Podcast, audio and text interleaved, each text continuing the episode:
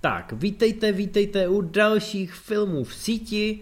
Tentokrát už víme, že je natáčíme jako audio, takže můžeme být libovolně dlouhý. Čau Matěj. Čau všem.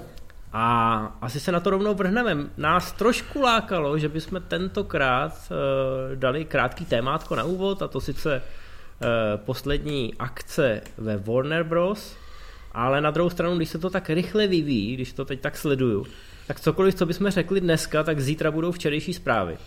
Takže koukejte na Moviezone.cz, kde vycházejí eh, novinky i témata a budete, budete stoprocentně v obraze. My se budeme věnovat hlavně těm typům a minimálně u některých nadcházejících projektů tohle určitě ještě zmíníme, protože samozřejmě to vypouští vlny a ozvěny i na další streamovací sítě a na jejich kroky. Takže nebojte se, že by o tom nepadla jedna, dvě věty.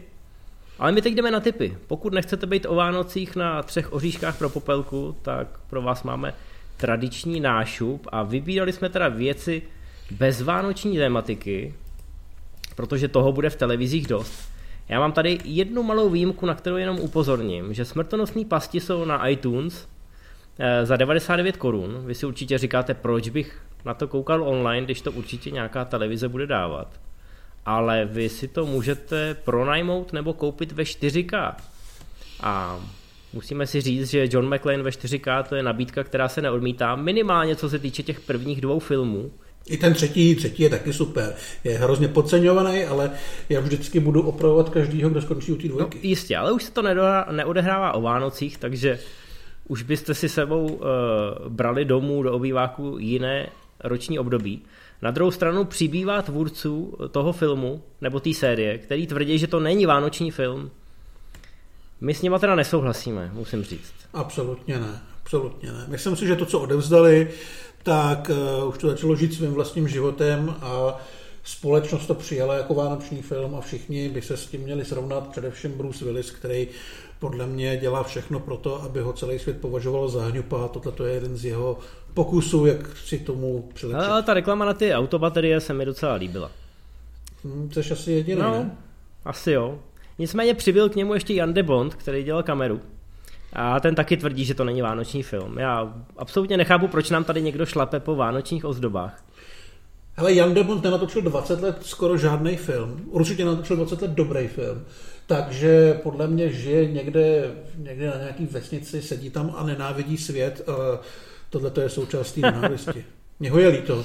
Tak pryč od toho negativismu a jdeme na Netflix, kde se můžete podívat na Labyrint, což je americká pohádka s Jennifer Connelly nebo Davidem Bowiem a je hrozně kouzelná i po letech, má, má krásný analogový triky a hlavně je to americká pohádka, což je takový specifický žánr, který nemá moc zástupců. Ještě by mě napadla možná Scottová legenda. A pak samozřejmě princezna nevěsta, ale ta je trošku mixnutá do té parodie. Ale je to něco, co asi nesnese s ničím jiným srovnání. Přesto je to kouzelný, je to krásně obsazený a je to takový, je to takový příjemný. Takže když si budete chtít proložit ty český papundeklový pohádky, tak si myslím, že tohle není úplně špatný tip.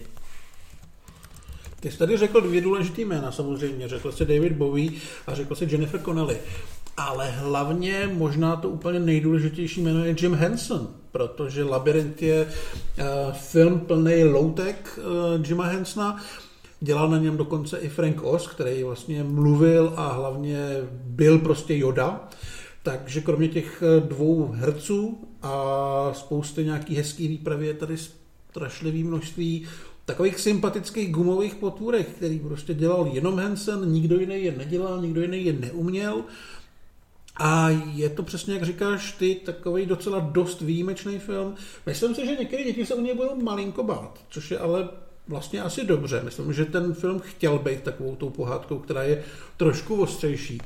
A David Bowie je v něm super. No přesně jak říkáš, ty americké pohádky jsou takový, takový ostřejší a ono je to dobře.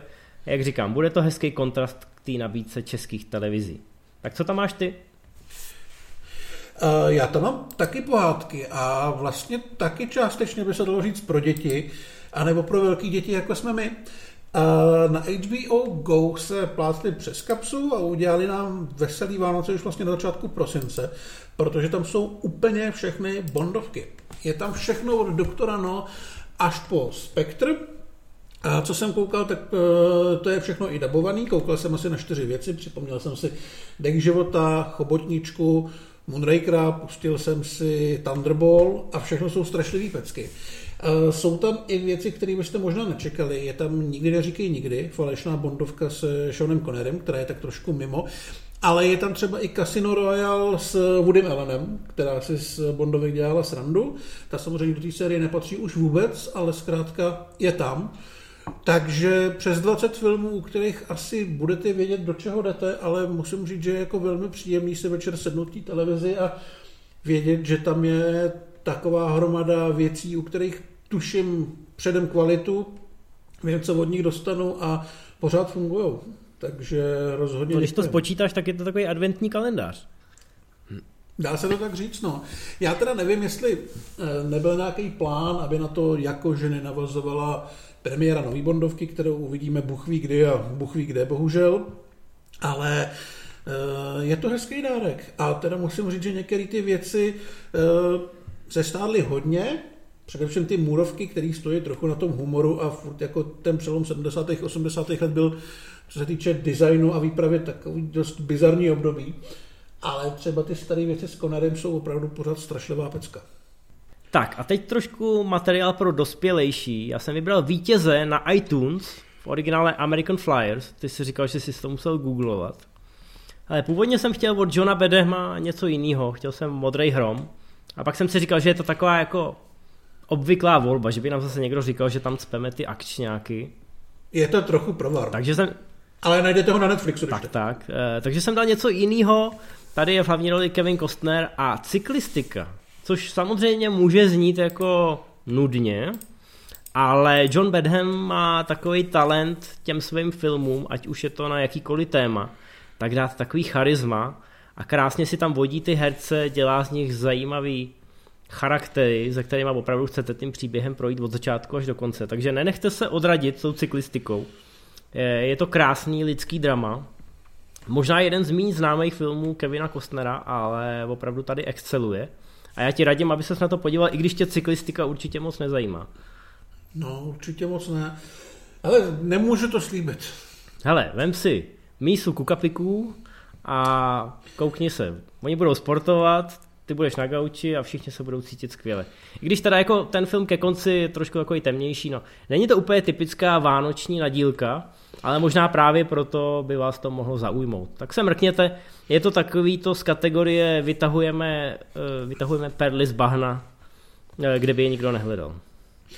No já půjdu k úplně jinému žánru. Na Netflixu máme horor Hush, já jsem na ní kdysi psal recenzi, ale furt si myslím, že by si zasloužil být trošku víc známý. Točil to Mike Flanagan, který uh, teďka dělá pro Netflix ty duchařský seriály, Hunting of Bly Manor a takovýhle věci. Dělal doktora Spánka a myslím si, že je velice šikovný. A jeden z jeho starších filmů, který byly ještě menší, nehvězdný, ale už tam bylo vidět, že je fakt dobrý. Je to vlastně docela chytrá variace na Home Invasion. Hlavní hrdinka žije uprostřed lesů v malém baráku, nikde nikdo a začne se jí do života probíjet magor s kuší a s maskou. Ale celý to je zajímavý v tom, že hlavní hrdinka je hluchoněmá, takže je tam spousta fakt zajímavých momentů, kdy eh, ona jednoduše nemůže reagovat na toho záporáka, který třeba chodí pár metrů za ní a vyloženě se těší na to, že jí vyděsí jako spoustu předchozích obětí, ale ona o něm jednoduše neví, takže On stojí za ní, doufá, že jeho divný hlasitý dechý nějak jako eh, vyburcuje k tomu, aby něco udělala a ona si maká na počítači.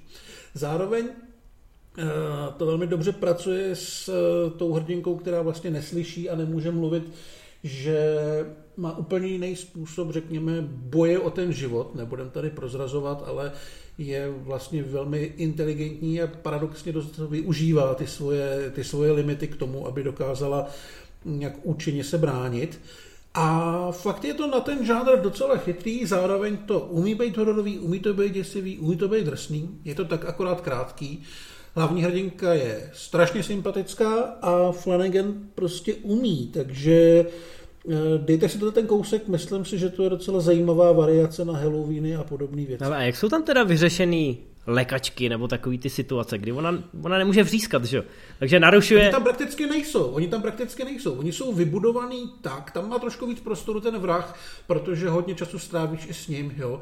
Takže tam je fakt jako scéna, kdy ona sedí, pracuje na počítači, kamera snímá jí a ty vidíš vyloženě jeho za ní, jak se nějak odemkne dveře, vleze tam, postaví se tam a už bys tam jakoby čekal ten střih, že ona uslyší, jak tam něco křuplo, nějaká parketa, otočí se, střihne se kamera, do toho bude, eh, do toho bude nějaký vlastně zvuk a dostaneš jumpscare. Ale prostě ne, jo.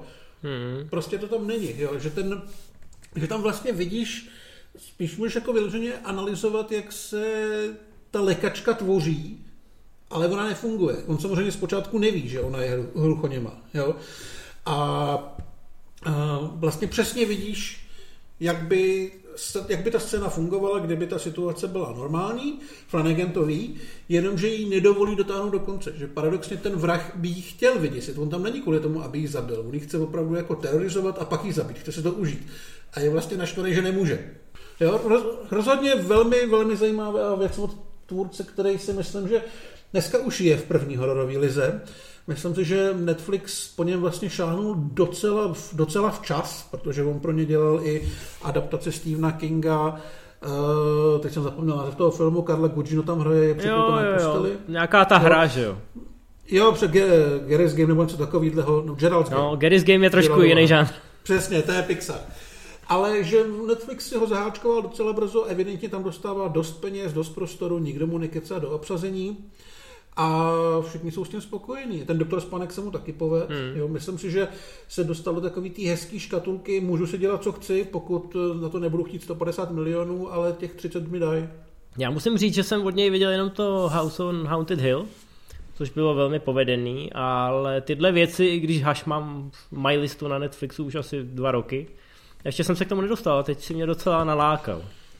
Jo, myslím si, že to je docela chytrá variace na celkem Eh, pokoukaný hororový prvky a funguje to jak, jak jako ten horor, tak i jako právě ta variace, která k tomu přistupuje malinko jinak. Krásný. No a já teď dám tip, ten je trošku bokem. Eh, jde jenom o jeden díl, pilotní díl, ale je úplně zadarmo. Můžete ho najít na YouTube a je to česká věc Kaskadéři SRO. My vám ho dáme asi do výplachu v neděli, ať už tak nemusíte hledat. Původně mělo jít o takový až ambiciozní projekt, měla vzniknout celá sezóna. Možná, že tvůrci vyjednávali i s televizí, dokonce měli vlastní startovač, na který já jsem před dvěma lety nějak přispěl. Udělal jsem s něma na Movie Zone rozhovor, ten si můžete určitě vygooglovat taky. A nakonec po dvou letech od uh, oficiální premiéry v kinech tak vypouštějí online zadarmo ten pilotní díl a já musím teda říct, že mě to docela bavilo. Je to takový sitcom, ale s důrazem na ty kaskadérské frajeřinky. A myslím si, že tam uvidíte, co se týče řemesla, některé věci, které rozhodně v české tvorbě nevídáte. Ano, je to takový předvídatelný, do jistý míry banální, ale na druhou stranu nechci jim moc křivdit, protože nevíme, jak by se to potom případně v těch dalších epizodách rozvíjelo. No, rozhodně to není špatný, je to velmi fandovský. A, takže tam jsou, řekněme, problematické pasáže, především takový, ve kterých se musí hrát a mluvit, což spoustě těch lidí úplně nejde. Ty vtipy jsou takový okoukaný a košelatý, ale zároveň, když tam je ta akce, tak je možná pro někoho bude trošku moc divoká, si myslím, ale zároveň to byl evidentně její cíl. A je to strašně kreativní. Mě vlastně bavilo se na to koukat, jak tam začalo něco vybuchovat a střílet. Začalo tam fungovat i ty vtipy. A jako takový kaskaderský showreel je to podle mě super. Je vidět, že kluci mají nakoukáno, že se umějí hejbat a vědí, kam postavit kameru, kdy střihnout. Občas jsou tam až takový jako vrajtovský koláže. Na druhou stranu ano, při těch dialogových scénách, třeba úvod, který měl být evidentně variací na první návštěvu agenta Smise u e, Tomase Andersona alias Nia, tak tam jako vnímáte, jakou scénu tvůrci citujou, ale zároveň... Ale zároveň vnímáte i jejich tvůrčí limity. Ano, ano. Ale potom je tam relativně finální akční scéna, která je fakt hezká a protože to má jenom 15 minut, tak si myslím, že ty pozitivní pocity určitě převládají. Problém je v tom, že samozřejmě další díly nevznikly, protože se to nepovedlo nikde udat. Já doufám, že o těchto klucích neslyšíme naposled, že i když jim třeba tenhle projekt nevíde, tak by je někdo mohl pozvat v rámci nějakého českého filmu, aby jim třeba udělali jednu akční scénu nebo kompletní choreografii, nebo někde spadli, nechali se zapálit. Mně připadá, že už jsou zapálený tak jako od přírody, ale držím jim palce, no. Určitě se na to podívejte, je to taková opravdu příjemná čtvrt hodinka, co by kdyby. No, u akce zůstaneme, i když ji překvapivě nakonec trošku méně, než jsem čekal. Podíváme se na seriál Warrior na HBO Go, který vlastně teďka skončil po dvou sezónách, takže ho tam najdete komplet. A je to seriál, který vznikl na základě námětu Bruselí. Scéna samozřejmě tehdy nenapsal, ale měl to nějak v hlavě vymyšlený, pak se to oživilo. Na začátku u toho tuším byl Justin Lin, režisér uh, Rychle a zběsile a byli u toho lidi, kteří dělali Banshee. A je to vlastně akční gangsterka z 19. století ze San Francisca, z čínské čtvrti, respektive z celého města, kde se sjíždějí Aziati, začnou tam fungovat eh, různý čínský gengy, do toho se tam řeší politika, do toho jsou tam ostrý Irové, kteří jsou naštvaní, že přicházejí o práci, protože Aziati eh, jsou ochotní pracovat za mnohem menší peníze. A přijíždí sem hlavní hrdina z Číny, který má za svoji misi zachránit svoji sestru, ale zjistí, že situace je trošičku jiná a zaplete se do té války gengu. A je to velmi fajn, je to docela výpravný. Hlavně do počtu takových těch postav a menších příběhů. Každý si tu najde někoho, komu může fandit. Není to zdaleka jenom uh, o tom čínském gangstrovi. A uh, krásně to teda vypadá. Trošičku to občas připomene Peaky Blinders, protože ta atmosféra a to město je opravdu vypiplaný.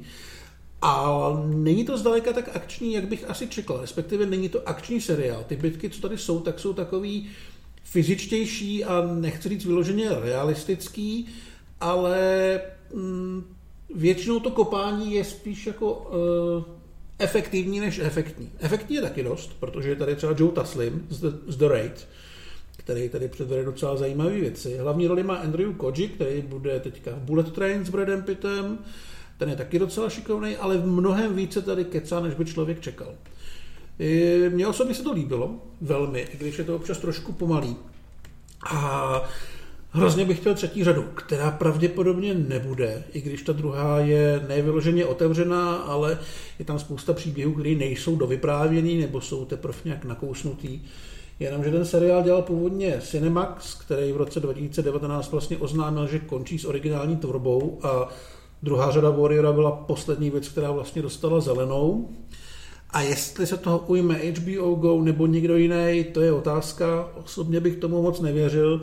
Je to docela škoda, protože ten svět byl zajímavý, ty postavy byly zajímavé, ta akce byla velkolepá, teď konce tam vyloženě vykoukne i ten Bruce Lee. A takovýhle seriálu prostě moc není dneska. Takže to zkuste. Je to jenom dvakrát deset dílů, takže do Vánoc to dokoukáte. Krásně si to popsal. Já chci jenom se zeptat, jestli co se týče těch akčních scén, jestli to má blíž k Wu Assassins nebo k třeba k Into the Badlands. Hele, asi, když bych měl vybírat z těchto dvou, tak spíš k Wu Assassins, ale čistě proto, že to je naprosto realistická akce v rámci možností. Mm-hmm. Jo? Eh, Into the Badlands byla vlastně lítačka na drátech a podobně. To tady vůbec není. Tady eh, těch bytek je dost, ale jsou takový uh, nejsou tak brutální a tak efektní jako v Banší, ale jdou touhletou cestou. To znamená, že když někdo schytá čtyři rány přímo, přímo do krku pěstí a pátou do nosu, tak pravděpodobně končí. Jo, je to spíš takový, není to o tom bojovém umění, je to spíš prostě o těch pouličních rvačkách. Jo. A není to, nemá to být primárně hezký. Mm-hmm. Jo, tak to Banshee, Banshee taky chválíme a doporučujeme, kudy chodíme, že jo. Jo, ale tam to bylo, tam to bylo v té akce velmi přestylizované, mm. což nás samozřejmě bavilo. Tohle opravdu chce být víc eh, realistický, co se týče těch bytek. Jasný, jasný. Tak to je naše vánoční nadílka, tak doufám, že si něco vyberete. No a teď už jdeme na ty nadcházející věci, které na nás chystají všechny VOD, co existují a paradoxně ty Vánoce, my už jsme si udělali speciál, kde ji najdete samozřejmě na našem YouTube kanále Vánoce na Netflixu. kde zjistíte, že samozřejmě ty ty nadílky, která se točí kolem vánočních stromečků, klidu a míru a všeho ostatního je nepřeberné množství, ale myslím si, že tady nám uvízly v tom prosinci spíš ty ambicioznější projekty, který spíš sázejí na to, aby přitahli co nejvíc lidí a možná i nějaký ty Oscary. Není to teda případ úplně té první věci, to je Alice in Borderlands. Uh, ta mám pocit, že už vyšla. Je to japonský seriál a je to další pokus o propojení té filmové a herní kultury. Hlavní hrdina se probouzí v Tokiu, ale není to to město z předchozího dne. Ocitá se uprostřed nějaký masivní videohry, a musí hodně rychle pochopit pravidla, musí zjistit, eh, jestli některý z jeho kamarádů jsou pořád ještě kamarádi, nebo to jsou protivníci. Podle ukázky mi to přišlo takový moderní, takový trošku jako Gantz a Kimbo, ale připadá mi, že v té seriálové ploše budou mít určitě víc času na vyprávění příběhu, možná i to uchopení toho děje. A jsou to Japonci, takže já, já jim důvěřuji, že se jim to třeba povede. Když ne, tak to bude další z mnoha takových pokusů, ale proč tomu dát šanci? No? Má to být laděný do humoru nebo do vážna? Ale vypadá to jako, že to je do vážna a je to cílený na ty teenagery, jo? takže jo. bude to chtít být asi free, cool a in. Třeba se jim aspoň jedno z toho povede. Uvidíme. Eh, no na teenagery asi nebude cílený další film, nechte je všechny mluvit. Ten najdete na HBO a měl by být vlastně dneska, pokud posloucháte hned po tom, co jsme vyšli, tak dneska by měl být online a je to nový film Stevena Soderberga, ve kterém hraje Meryl Streep. Zahraje tady slavnou spisovatelku, která se spolu s kámoškama vydá na takový nějaký velký výlet, aby eh, si vyřešila nějaký soukromý osobní problémy a trošku zapřemýšlela o tom, jestli její život a kariéra se posunuli tím směrem, který si představovala. Já musím říct, že mě ty Soderbergovské věci poslední vlastně dost míjejí, vůbec jako nemám ani touhu je nějak extra vidět. Na druhou stranu tenhle člověk točit umí, Meryl Streep samozřejmě hrát umí taky, takže kdykoliv se ti dva sejdou, tak je asi jasný, že to bude nějakým způsobem zajímavý. Tady bych možná ještě chvilku počkal na nějaký, e, na nějaký reakce diváků, protože e, Soderberg se teďka tak trošičku vrací ke svým nezávislým kořenům a dělá si filmy takovým způsobem, jak to baví jeho a na všechny okolo, tak malinko jako kašle. Jestli je to dobře nebo ne, to je otázka, ale fanda Dennyho parťáků může být z těch jeho novinek trošičku rozhozený, ale je to určitě jeden z těch filmů, který má ambice být dobrý, možná zkusit i nějakou tu cenu urvat. Uvidíme. No, tak on zkusil takovou rádoby alternativní distribuci u toho svého Logena, že jo, Logan Lucky, tam tvrdě pohořel, takže je jasný, že je to další z tvůrců, který museli skončit na VOD, kde dostává tu tvůrčí svobodu. Teď je otázka, jestli je to dobře nebo špatně. Myslím si, že HBO si ty projekty hlídá trošku líp než třeba Netflix, že už mají víc zkušeností. Mm-hmm. Ale Soderbergh je hodně tvrdohlavý a osobitý tvůrce. Uvidíme, uvidíme, jak to dopadne. To obsazení a to téma určitě bude pro spoustu lidí lákavý. No. no, pak tu máme návrat na Netflix a The Prom, muzikál, který dělal Ryan Murphy, eh, tvůrce American Horror Story, nebo sestry Rečedový, nebo režisér, když jsme u těch filmů jíst, meditovat, milovat, nebo jak tam jsou ty tři slova za sebou srovnaný, já teď vůbec nevím. A mám, mám no pocit, a... že nedávno dělal i ty kluky v partě, nebo něco pro Netflix. To taky. On je no. hrozně plodný teda. Přesně, Netflix s ním má nějakou velmi zajímavou smlouvu, že snad dostal 300 milionů na svoje projekty a může si dělat, co chce. Tohle to je jeden z nich. A je to muzikál, který se vlastně odehrává někde v Indiáně, v nějakém městečku, kde se chystá maturitní ples, kam by chtěla jít hlavní hrdinka se svou přítelkyní, ale matka její přítelkyně vlastně zařídí, aby tam nebyla vpuštěna. A dvojice, později čtveřice vyhořelých muzikálových věst se rozhodne ji zachránit a dostat ji na ten ples. Tady je docela zajímavý, že to nejsou vyloženě hrdinové, že to jsou fakt jako vyhořelí muzikanti a zpěváci, kteří doufají, že se díky tomuhle tomu dostanou zase zpátky do záře reflektorů a budou moci na Instagram dávat fotky, jak pomáhají obyčejný holce a trochu jim to nahodí kariéru. To mě přijde zajímavý. Ale je tam, je tam James Corden, takže já to nikdy v životě neuvidím. No hlavně je to, je to teda hodně barevný, asi to bude hlasitý a přepálený, Což je upřímně řečeno i případ dalšího filmu, ale, ale toho Až, ještě zůstaneme u toho pro mě, nechci skončit s tím zlým, že řeknu tam je James Ale jo, ale teďka... určitě. Ne, je tam, je tam i Nicole Kidman, je tam Meryl Streep, je tam... Meryl Streep je všude. Michael Keek, je tam, tuším, Kerry Washington. Uh, je to velmi dobře obsazený, pravděpodobně to bude barevný a zábavný, ale prostě Corden na blacklistu, sorry. Ale on si za to může sám. Já občas, může, no. občas jak některé jeho televizní věci, úryvky stojí jeho show, tak občas si rád pustím. Ale v těch filmech je vždycky obsazený do takových těch rolí, který předem nenávidíš. A on většinou mm. i tím výkonem to potvrdí, takže vyhodil bych agenta Bejtým. Jo, mně připadá, že on je takovej uh, takovej jako ten rostomilý giblík pro tvoji babičku, ale ty na něj čumíš a je ti trapně. Jo, takže, takže jako ne, sorry. No, aby jsme zůstali... Ale jako jestli máte k němu jiný vztah, tak to asi bude to velký film, nebo chce to být velký film. A myslím si, že před Vánocem to určitě nemůže nikoho urazit. Kromě mě. No, bude to taková mama mia. Nebude to pro nás určitě. Bude to pro naše maminky a babičky. Možná. Ale může být hůř. Může být hůř, když zůstaneme u té nenávisti a barevných filmů, tak všichni můžeme být hrdinové. To zní tak jako až povznášejícím tónem, ale ve skutečnosti je to film, který se asi bojím nejvíc letos o Vánocích. No, bude to ještě mnohem barevnější než The Prom. Víc než reprízy to... Mrazíka se toho bojím. Je to vlastně uh, superhrdinský, nevyloženě komiksový, je to superhrdinský film, který natočil Robert Rodriguez, do té dobrý.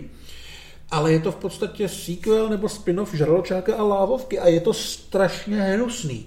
Je to stejně hnusný jako jeho Spy Kids, je to vlastně o dětech superhrdinů, který musí zachránit svoje rodiče, protože mimozemská invaze byla trošku nad jejich síly. Ty rodiče budou hrát, myslím, že tam je Boyd Holbrook, je tam Pedro Pascal, je tam Christian Slater a je tam teda i Lávovka. Ano, je to dětský film od tvůrců Narcos. Ale ne, nějaký drogy určitě budete potřebovat při sledování, protože jak se říká, vypadá to jako Spy Kids. I trikově to vypadá jako ty Spy Kids. Právě, právě. Je no. to ten Rodriguez v tom Zdeněk troška modu. No, jako trošku hm, se divím, že on do toho šel. Malinko doufám, že to byla taková ta dohoda s Netflixem, natoč nám tuhle tu sérii a my ti dáme 30 míčů a Banderase na dalšího Desperáda nebo něco takového a že třeba za půl roku zjistíme, že chystá něco, co bude opravdu zajímavý. Já chápu, že to má být film pro děti nebo pro celou rodinu, ale mě opravdu ty jeho věci přijdou tou svou barevností a vlastně i laciností až jako vyloženě nevkusný. Jo. Pochopil jsem to v době, kdy měl malý děti, pro který vlastně točil, ale dneska fakt není důvod asi... Ty děti už museli aby... vyrůst a určitě na tohle no. nechtějí koukat, že jo? Jako, já nevím, jestli třeba už není dědeček nebo něco takového, to by možná byl důvod, ale jinak nemám pocit, že by měl tohle zapotřebí jako tvůrce. Je jasný, že druhá Alita nejspíš nebude, ale ale prostě proč? No? Ne, je to škoda takhle si zkazit eh, pověst, kterou začal získávat právě díky té Alitě zpátky. Nevím. No. Ale třeba to dostal hodně peněz a fakt si myslím, že ten Netflix mu v tomhle tom půjde trošku na ruku, jo? že opravdu to je jednou podrebešty mě, po druhý a tebe. No jo, ale hele, když... budu, budu v to doufat. Každopádně doufám, že to neznamená, že teďka bude každý každý rok točit sequel tyhle ty věci, která pravděpodobně bude hrozně špatná. Když bych něco takového viděl v televizi, jako náhodně při nějakém surfování kanálama, tak okamžitě přepnu s děsem někam jinam, že jo? Když to hmm. tady na tom Netflixu, na to někdo musí kliknout dobrovolně, což mi hlava já nebere. Jsem paradoxně, já jsem paradoxně zvědavý na ty čísla, jo? Jako, protože mám pocit, že Spy Kids a Žraloček a Lávovka jsou jako víceméně nenáviděný série. Spy Kids samozřejmě tolik ne, tam třeba ta jednička je podle mě docela OK. Ale Jakože podle mě na světě není nikdo, kdo by chtěl, aby se tenhle ten styl vrátil. Stejně jako třeba ty animáky od Roberta Zemekise, jo? že to byla slepá větev, která nebyla nějak extra dobře přijata, ani komerčně, ani, eh, nebo komerčně vlastně docela jo, protože Rodriguez to umí točit fakt velmi levně, ale že vlastně všichni od toho dávají trošku ruce pryč, protože všichni vědí, že to není zrovna hodnotný dílo. Hele, jdeme na něco zajímavějšího, pozitivnějšího, i když je to teda post-apo film. A to sice půlnoční nebe s Georgem Clooneym, to je věc, která už od první ukázky nás hrozně láká a hlavně je to jeden z těch projektů, který nevypadají, jakože jsou točený přímo pro VOD. Má to opravdu ten punt z toho až blockbusteru, bych řekl. No, je to rozhodně ambiciozní věc. Clooney tam nejenom hraje, ale i režíruje, což taky umí, když má teda svůj den. A tady se zahraje vědce, který žije, myslím, na Antarktidě nebo na Arktidě, eh, ve světě, kde lidstvo víceméně vyhynulo kvůli nějakému svenstvu a teď zjistí, že se na planetu vrací kosmická loď s posádkou, která když samozřejmě přistane, otevřou se dveře, tak eh, je čekají docela ošklivé věci, takže on se pokouší najít způsob, jak se s nima spojit a oznámit jim, že Země není úplně bezpečné místo a že by měli letět někam jinam. A vypadá to jako velmi komorní film, který bude hodně, uh, bude to asi hodně dialogovka, hodně pomalá věc, ale vypadá to velmi pěkně. Myslím si, že Netflix trošičku doufá, že nějaká jako Oscarovka by to být mohla. Clooney jich pár natočil, zároveň ale natočil třeba i uh, ty památkáře, což pro mě bylo obrovský zklamání. Já jsem se na ten film velmi těšil tehdy. Ale mm, buďme asi rádi, že takovýhle film vzniká. Vypadá to hezky, mohl by to být takový nečekaný vánoční dárek. A rozhodně to není jenom taková Oscarovka, u který byste se pronudili, nebudu zmiňovat mm. žádný jiný film velkého režiséra, který se momentálně na Netflixu nachází a sbírá, řekněme, rozporuplné reakce. Tohle určitě vypadá diváčtějc. Přesně tak, navíc Clooneyho jsme vlastně už docela dlouho nikdy neviděli. Tady má takový fakt jako velmi pěstěný plnovous a vypadá jak Santa. Vypadá jak Kurt Russell vlastně z těch santovských filmů, jo, jo, jo. taky na Netflixu.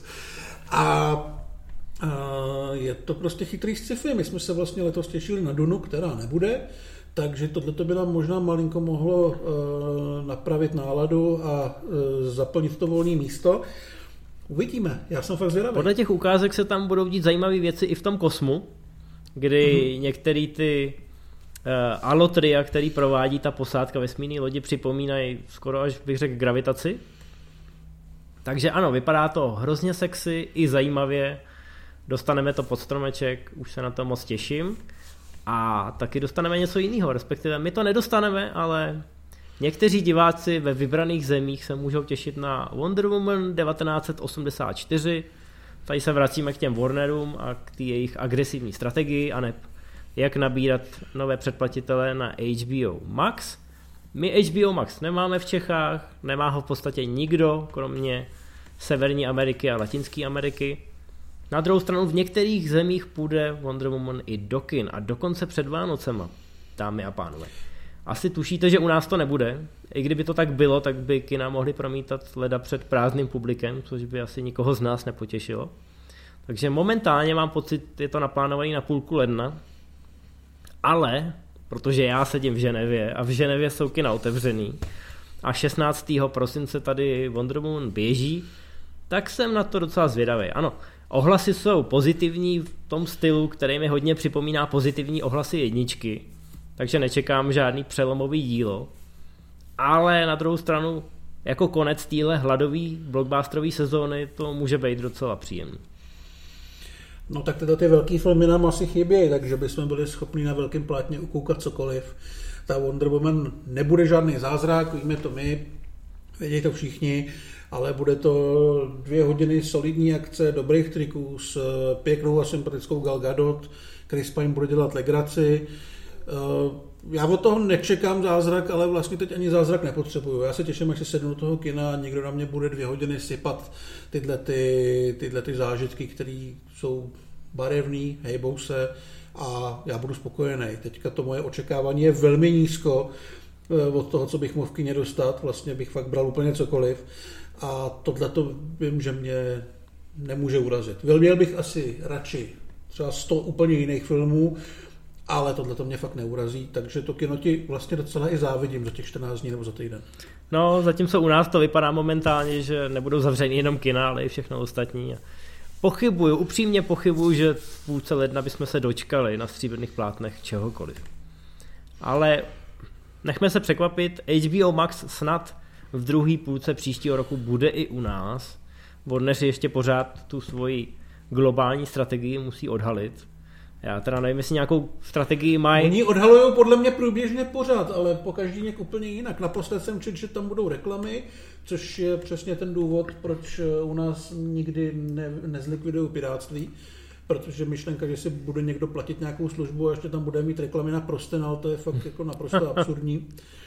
takže podle mě ještě si musí sednout pár chytrých hlav k velkému stolu a vymyslet, co vlastně chtějí. Jejich komunikační strategie je naprosto šílená, protože už před nějakýma x týdnama, myslím, že jsme to dokonce i v některých z prvních filmů v síti řešili, tak oni přemýšleli nad tím, že budou mít dva modely, že jako levnější předplatný bude s reklamama, podstatně levnější, a potom budeš mít plnohodnotný, kde ty reklamy nebudou. Ale teď to zase nekomunikují. Teď to vypadá, že ty reklamy by mohly být úplně všude. A vzhledem tomu, že HBO Max má jedno z nejdražších předplatných momentálně, Právě. No. tak je to vyložená sebevražda a já nechápu, když něco takového vypustí do světa a vidějí ty reakce, takže okamžitě nevydají nějaký opravný prohlášení. Já mám pocit, že fakt u těch Warnerů je to obrovský moloch, vzhledem tomu, že jsou propojení s AT&T a to je fakt jako velká a stará firma, takový telekom americký, že jo. Takže asi, asi opravdu trvá několik týdnů, než se to dostane skrz všechny ty sekretářky až někam nahoru, tam to někomu sepne. A ten si jenom řekne, co to je za píčovinu a napíše potom, to tak nebude. Přesně, a pak to jde zase pomalu zpátky. No, je, je to šílený, no. Někdo tam má dlouhý vedení, doslova. Jo, ale slíbili jsme, že o tom nebudeme mluvit, protože bychom o tom mluvili dlouho. My o tom asi budeme mluvit, ale někde jindy a někde jinde. A možná o něčem úplně jiným, protože uvidíme, co to dlouhý vedení od Warnerů vymyslí zítra a pozítří. Je to tak. Tak pojďme se radši pár na žebříčky, na to, co frčelo v měsíci listopadu. A jdeme na světový žebříčky nejdřív a samozřejmě na Netflix. A tam je SpongeBob, houba na útěku, která vyhrála opravdu hrozně těsně před svátečním rande, Holiday, takže je logický, že je víc dětí než singlů. Což je pozitivní informace asi, že jo? No já myslím, že to je pozitivní informace. No. Ale uh, SpongeBob Houba na útěku byl film, který jsme si asi úplně neužili. Na druhou stranu uh, nebyl asi úplně pro nás. Ale já jsem mluvil se sousedem, který moje devět a shodli jsme se na tom, že předchozí celovečeráky byly fakt lepší. Ale myslím, že SpongeBob to ve světě vyhrali díky tomu, že ten film minimálně třeba u nás šel i dabovaný. Počítám, že podobně to bylo i v jiných zemích. Ta značka je samozřejmě velká a silná. A já myslím, že Netflix s tím udělal docela, uh, docela důležitý krok, protože oni si myslím, že musí, uh, pokud chtějí bojovat proti Disney+, Plus, tak si musí budovat knihovnu těchto těch filmů pro děcka. Protože Disney Plus samozřejmě s těma Disneyovkama toho bude mít vždycky víc. Ale ten SpongeBob, jestli tam budou všechny tři filmy, bude tam seriál, tak si myslím, že ještě pár takovýchhle značek a mohlo by to být uh, takový docela velký důvod v nějakém rozhodování, co si předplatit pro ty rodiče. Takže ten film asi není úplně super, jsme si vlastně říkali, ale je nám to asi celkem jedno. Máš pravdu. Jenom doplňující otázka. To je ten soused, co mu půjčuješ videohry a on ti pak krade internet, takže laguješ při MZ Live? Jo, to je on. Výborně. Ale já kradu internet jemu. jo, takhle. Hm, tak to je férový. To je dobrá re- no. reciproce. Tak jdeme na seriály. V seriálech je Queen's Gambit. Já nevím, jestli to má český název. Dámský Gambit nebo tak. No, myslím, že Ale seriál o šachách, věc, která je univerzálně chválená napříč vším, co jsem viděl. Dokonce tak moc, že i když nejsem žádný šachový přeborník, že jsem se podíval na pilotní díl a je to dobrý. Asi budu koukat dál. Já jsem teda nekoukal, možná se na to podívám. Jsem rád, že to pořádně nějak nakoplo kariéru ani Taylor-Joy, která si myslím, že si to zaslouží, protože je velmi šikovná. Ale hlavně Scott Frank, eh, tvůrce celého toho seriálu, eh, scenárista, režisér, který vlastně točil třeba výbornou lísnovku mezi náhrobními kameny, napsal Minority Report, napsal Logena, tak on už s Netflixem chvilku spolupracuje a myslím si, že to je velmi zajímavá spolupráce, která vyhovuje oběma stranám a nakonec i divákům, protože vlastně všechno, co spolu udělali, tak bylo zajímavý. Takže věřím, že i tohle bude zajímavý. I když Godless, ten western, by minimálně pro mě byl nejspíš zajímavější než šachy. Mm-hmm. No, tak uh, ještě o dámském gambitu dneska uslyšíme v žebříčkách, nebojte se. Teď jdeme na HBO, kde vyhrál Fantasy Island, to ti určitě dělá radost. No, to je sračka. Ale jaký, já nechápu no. ten důvod, proč zrovna teď? Ale jako já to chápu ve světě, respektive chápu to asi v Americe, protože to je vlastně podle strašně starého slavného seriálu, který je reálně o dost jiný než ten film, který z toho udělal prej horor, ale potom se můžeme pohadat potom. Takže možná proto, nevím, má to takovou tu ten obrázek titulní, ten plagát je taková ta lepka, která je schovaná, postavená z nějakých ostrovů a kamení, takže já nevím, přijdeš domů, vidíš to, nechce se tím moc přemýšlet, tak si to pustíš a asi ti to tam běží, když děláš okolo nějaký věci. Nevím, ten film podle mě není vůbec dobrý. Nejsem zdaleka jediný, kdo si to myslí. Vlastně si to myslí úplně všichni. Ale... Ty jsi vymyslel teď v podstatě nový žánr, jako horor k žehlení. No, no to jo, tohle nevím, to bych se možná bál. Jako, že by si ale... si udělal flek na košili, protože by si nevěřícně sledoval. No, že bych se vypálil oči. ne, já myslím, že tady prostě jde o to, že se to tam objevilo, ten název je známý, ten plagát je lákavý, tak si to pustíš a dál se to neřeší. Ale jako fascinuje mě to, protože na tom HBO nebo respektive kdekoliv jinde je ta nabídka jiných věcí podstatně zajímavější. Mm-hmm. No. Vy na to nekoukejte, je to fakt strašný.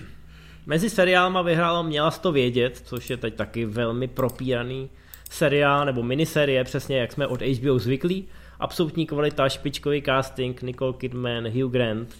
Ten eh, seriál je ještě v českém mediálním rybníčku zajímavý tím, že Jan Hřebejk ho na Twitteru celý vyspoileroval, takže přestaňte sledovat Jana Hřebejka a začněte sledovat, měla to vědět, než vám to vyspoileruje někdo jiný. My vám o tom vůbec nic neřekneme, jenom že je to taková vztahovka, je to velký drama a jsou tam zvraty.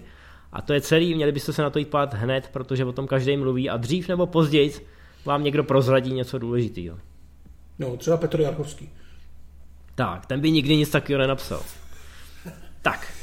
A. Půjdeme na Amazon mm-hmm. a tady máme eh, na čísle jedna Avengers Endgame. Myslím, že to je naprosto pochopitelný, že kde se tenhle film objeví, tak bude na prvním místě, ještě to bude chvilku, chvilku platit.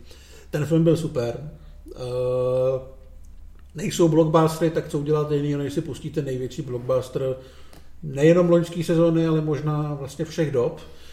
Takže já tomu naprosto rozumím a mám docela chuť to pustit taky. Tady není absolutně co dodat, jenom můžeme samozřejmě přihodit k dobru seriál, tady nikoho nepřekvapíme. Je to opět Yellowstone, opět s náskokem mnoha dostavníků. Pořád jsme to neviděli. Mm. A pořád chceme. Takže nejsme, nejsme v těch statistikách. Jo. Až, až tam ten Yellowstone nebude jednou, tak možná se rozhodneme ho tam zase vrátit tím, že se na to s Matějem podíváme. No, Disney Plus tady vítězí Frozen 2, Ledový království 2, Evergreen, sáska na Disneyho animaci, velkou značku na téma a všechno, co baví malý holky, takže si myslím, že to v některých domácnostech musí běžet denně i několikrát. Chudáci rodiče. Ale ten film je OK, nemáme s tím asi problém. Myslím si, že marketingově to Disney eh, pořešil opravdu velkolepě u tohohle toho sequelu. Takže já jsem to viděl jednou, po druhý to vidět nechci, ale chápu ty malý holky, který to fakt je vidět pořád. My, my samozřejmě víc fandíme odvážný Vajáně, která se občas na tom prvním místě objeví, ale blíží se Vánoce, lidi chtějí sníh, tak je to pochopitelný.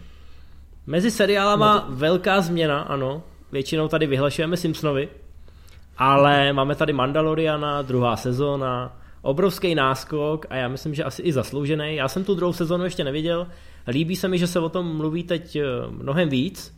Eh, evidentně je mnohem ambicioznější. Objevují se tam i postavy, které byste tam úplně nečekali. Eh, to jste asi taky teď na internetu všude viděli. A myslím si, že tu kampaň i to, kterým, jakým směrem to vedou, takže to mají hodně dobře zmáknutý. A je to teda nebe a dudy oproti té filmové trilogii asi. Přesně tak, já mám velkou radost, že to má takový úspěch, že to tomu Disneymu ukazuje i tu jinou cestu, že na konci té jiné cesty taky může být úspěch, zisk, sláva a spokojenost po všech stránkách. A že uh, diváci opravdu zvládnou hrdinu, který je trošku jiný než Rey, která je nejsilnější, protože je nejsilnější. A vůbec všechny ty voloviny, které jsme dostali v poslední, nechci trilogii, já třeba i eh, sedmý film mám rád, osmý taky, devátý je podle mě naprostý omyl, ale ten Mandalorian jde prostě jiným směrem a je vidět, že na konci té jeho cesty je taky něco zajímavého, tak snad eh, se nebude Disney bát to proskoumávat dál? Tak, vše bylo řečeno podstatné. My jdeme na americký žebříčky a na Netflixu vyhrává Grinch. Je to teda ten animovaný Grinch, není to ten s Jimem Kerim, který je podle mě lepší, ale asi je to zase pochopitelné. Je to ten animovaný s Cumberbatchem nebo ten z těch 60. let, na který kouká Kevin McAllister? Myslím, že je to ten nový. Dobře. A Jo, on nebyl nakonec tak špatný a pro ty děcka ty akorát koukají, že je to hezký, barevný, animovaný a dobře to dopadne. Hlavně Grinch je americká totální klasika, to je víc než naše popelka pro nás třeba, jo. Takže si myslím, že tam to mají povinně. Je to stejný jako v těch obchodácích, kdy ten advent a ty ozdoby začínají už, ty si říkal po velikonocích, ale většinou začátkem října. Takže je logický, že i ty listopadové žebříčky už pomalu začínají ovládat ty vánoční témata.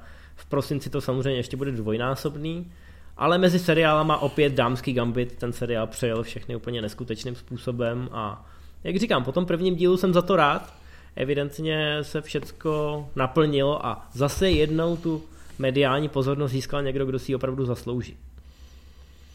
Uh, Amazon, tady máme Love and Monsters, film, který podle mého názoru není extra povedený, ale zároveň mám rád, že se mu takhle daří, protože to je takový to sci-fi za nějakých 30 milionů, bez velkých hvězd, je tam Dylan O'Brien, je tam Michael Rooker, což teda velké hvězdy nejsou, ale lidi na to koukají, takže čím, pokud to pomůže k tomu, že tyhle ty odvážnější projekty budou dostávat zelenou a končit třeba na tom Amazonu nebo někde jinde, tak o, jsem vlastně rád, že existuje, ačkoliv po druhý to fakt vidět asi nemusím. Mhm. Ty jsi to viděl? Uh, neviděl, neviděl. Jako, jak jsi to minule popisoval, tak to znělo zajímavě, ale časový fond je příliš těsný teď před Vánocema. Což vysvětluje i Yellowstone na pozici seriálu, což jsme asi všichni čekali. Docházejí nám o něj výmluvy. Ano, budeme si muset vymýšlet nějaký uh, humorný průpovídky a do příště nějaký se píšu. Dobře.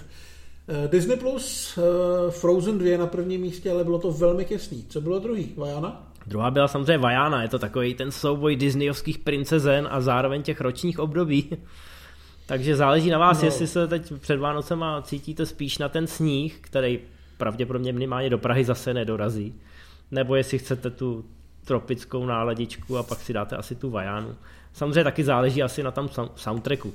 Já jako u Frozen a Vajány, pokud mluvíme o prvním ledovém království, tak tam chápu, že je to remíza, ale u té dvojky mi přišlo, že i ty písničky šly trošku dole vodou. Mm, mm, Já teďka přemýšlím, myslíš, že by bylo možné, že by vznikl crossover? Už jenom jak se naznačil ty dvě roční období, to léto Mhm. versus zima. Já si myslím, že kdyby to vzniklo, tak to zbourá svět. To asi jo, no mě, se, mě, mě bavil ten sraz těch princezen eh, v Raubíře. Ralfovi. To byla jedna z těch výraznějších a povedenějších scén z toho sequelu. Ale nevím, jestli si samotný Disney lajsne něco podobného, že by to byly takový jako princeznovský Avengers. Jako, No právě. Zní no. to skvěle, ale mám pocit, že by to mohlo fungovat jenom možná na Disney Plus v rámci nějakého seriálu. Víš, jak teď bude to marvelácký What If? no jasně, jasně, jasně. kde bude třeba agentka Carterová jako kapitán Amerika, respektive Captain Britain. Aha. Takže možná v nějakém alternativním vesmíru mimo kanon by to fungovat mohlo, ale nevím, nevím, jestli se toho dočkáme, protože ty pohádky u toho Disneyho jsou mnohem konzervativnější. No jasně, no. Já jenom si říkám, že by se na tom dali vydělat slušný prachy a nemusel by to být blbý. Jo, určitě. Uh, seriál Mandalorian, no, jsme řekli všechno podstatný. Jsme rádi, že se mu daří. Přesně tak. Jdeme na český žebříček, tam nám zbývá Netflix, kde máme opět houbu na útěku. I u nás je SpongeBob velmi populární, takže mě to absolutně nepřekvapuje.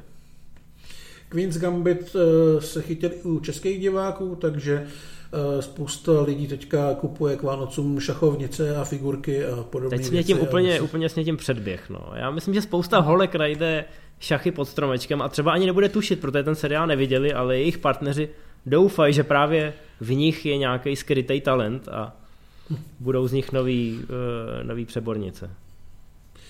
No, HBO, tady to je zase depresivní. Zase vyhrál Fantasy Island i u nás. Proč na ty sračky čumíte lidi? Teď, teď to vysvětli, ano. No, nekoukejte na to. Já jsem dělal všechno pro to, aby na to nikdo nekoukal. No, evidentně nejsme tak čtený, jak jsme si mysleli. Ne, ten film je opravdu velmi špatný. Točil Jeff Wadlow, já mám z nějakého důvodu slabosti pro jeho dvojku Kikes. Slabost ve smyslu, že tomu dávám 60. Ale on točil, to jo, nikdy to nevzdávají, tu mlátičku, která byla velmi fajn, ale jakmile zkouší horory, tak mu to prostě nejde. Neumí postavit lékačku, neumí pracovat s charakterem, hlavní roli hraje taková hrozně mrňavá, vokatá holka, vlastně v tomhle i v tom jeho předchozím filmu, která je strašně sympatická. A celý to je, celý Fantasy Island vůbec nedává smysl, podle mě ani samotným tvůrcům, protože já si pamatuju, že tam bylo nějaký bláto, který ovlivňovalo přemýšlení lidí a do toho tam chodil chudák Michael Peňa v bílém obleku a tvářil se jako nějaký peros jak paklý čistý z pevností boja evidentně taky netušil vůbec, co se po něm chce. Ten film je naprosto zrůdná zoufalost. Nečumte na to, puste se ty bondovky, máte jich tam 25. Bláto ovlivňující myšlení lidí. Teď si určitě odradil spoustu lidí od toho, aby koupili pod stromeček třeba zájezd do lázní na nějaký bahenní koupele. Ale tohle blát, já nevím, jak to s tím blátem bylo. On, tam se nějak ještě střídali nějaký, nějaký flashbacky s nějakýma alternativníma Já jsem to asi moc nepochopil, já nevím. Mm-hmm. No, každopádně, když jsi zmínil toho Vadlova a zmínil si nikdy to nevzdávej, já jsem teď, to je úplně mimo teď. Já jsem teď dělal rozhovor s Jiřím Denisou Procházkou, což no. je jeden z nejúspěšnějších MMA zápasníků, teď vyhrál úplně fascinujícím způsobem eh, v UFC. A ten mi říkal, že tohle byl film, který když jako mladý viděl, tak ho přived eh, k MMA a vlastně k tomu, aby ty bojové sporty začal dělat trošku komplexnějším způsobem. To je dobře.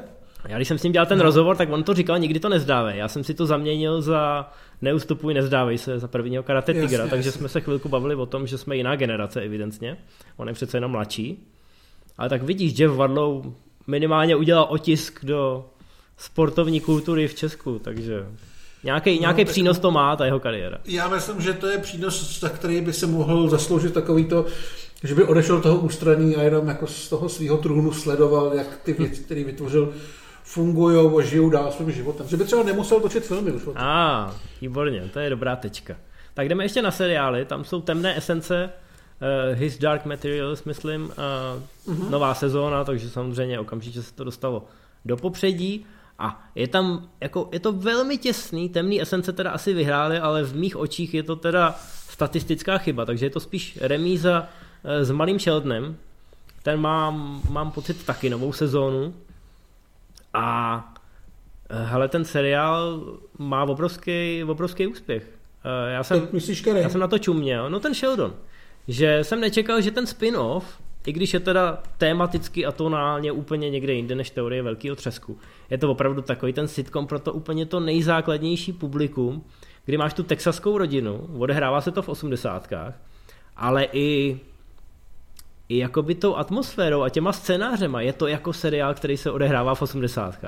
Já když jsem viděl asi jeden nebo dva tak mi to připomnělo třeba Rosie a podobný no, Je to... Taková ta, taková ta blue collar rodina, jo, žádný, žádný boháči, žádný intoši, eh, všichni musí trošku dřít, je to takový jednoduchý, půlka nosí kostkovaný košile. A, a v každém, vlastně v každém díle máš takovou mě to, společnou večeři, a během ní většinou dojde k nějakému tomu morálnímu ponaučení, který je tématem celé té epizody. A nic jiného se tam v podstatě neděje, jo? je tam pár hlášek, tam hlavní hrdina je sympatický a starý Sheldon v úvozovkách tam má voiceovery. Je to úplně jednoduchý, primitivní koncept, ale evidentně... Ale dneska tyhle koncepty už nikdo nedělá. Já už jsem si kolikrát jako stěžoval, že sitcomy jako takový klasický prakticky zmizely. Hmm. Na Netflixu je Ranch, tuším, ale třeba Modern Family do toho už úplně neřadím. A jako mě to docela chybí, jako taková nějaká kulisa. Já jsem neviděl třeba ten update toho Full Houseu, který natáčeli potom, ten Full House. To jsem viděl, ale vzhledem k tomu, že si téměř nepamatuju ten původní, tak moc nevím, ale bylo to taky velmi 90s. Mm-hmm. Snad dokonce i zvuková stopa se smíchem a bylo to takový jednoduchý, ale bylo vidět, že to je hra. Jo, jo, jo. No, to, tohle je hrozný retro. Čekal jsem, že to bude mít úspěch v Americe, hlavně v tom prostředku, že jo, i v tom Texasu, protože se to tam přece jenom odehrává a ty přízvuky, ten akcent je nepřeslechnutelný. Ale evidentně to funguje i na český publikum, takže překvapení, možná ne tak veliký, protože teorie velkého třesku má v Česku jednu z největších fandovských základen a spousta lidí na to kouká asi i kvůli tomu pojítku, ale myslím si třeba obecně je Malý Sheldon seriál pro publikum, který je o generaci starší. Jo, takže překvápko a asi zasloužená, zasloužená remíza. No. Tak to je od nás asi všecko. Uvidíme, jaké Disneyovka vyhraje příště a jestli Yellowstone bude pořád na prvním místě. Myslím si, že už bude navždycky. A... No hele, tentokrát eh, byli z trůnu sesunutý Simpsonovi a jestli jsi si všimnul, tak teorie velkého třesku, která mimochodem na Netflixu končí teď eh, koncem prosince, mm-hmm. tak eh, byla odsunutá dámským gambitem. Ale podle mě zase... Hra o trůn, hra o trůn je taky pryč. No, takže vidíš to, jako naši, eh, naši největší favoriti najednou museli ustoupit, a takže možná i ten Yellowstone něčemu uhne. Nevím čemu teda zatím, ale evidentně Právě, nikdo no, to nemá jistý. Výběr tam zase tak velký není. No, já si myslím, že teorie ještě jednou třeskne, protože jestli se ty lidi dozvěděli, že bude odsunutá, tak určitě teď nakoukávají. Tak asi nás v prosinci, respektive v lednu, až se budeme olížet za prosincovými výsledky, tak nás čeká pár eh, překvapení. Tak budeme se těšit, budeme se snažit, aby další díl byl spíš eh, blíž k tomu začátku měsíce, a určitě nám dejte vědět, jestli vás to baví. No a my se budeme těšit naslyšenou. Tak jo, tak se mějte zdar. Čau, čau.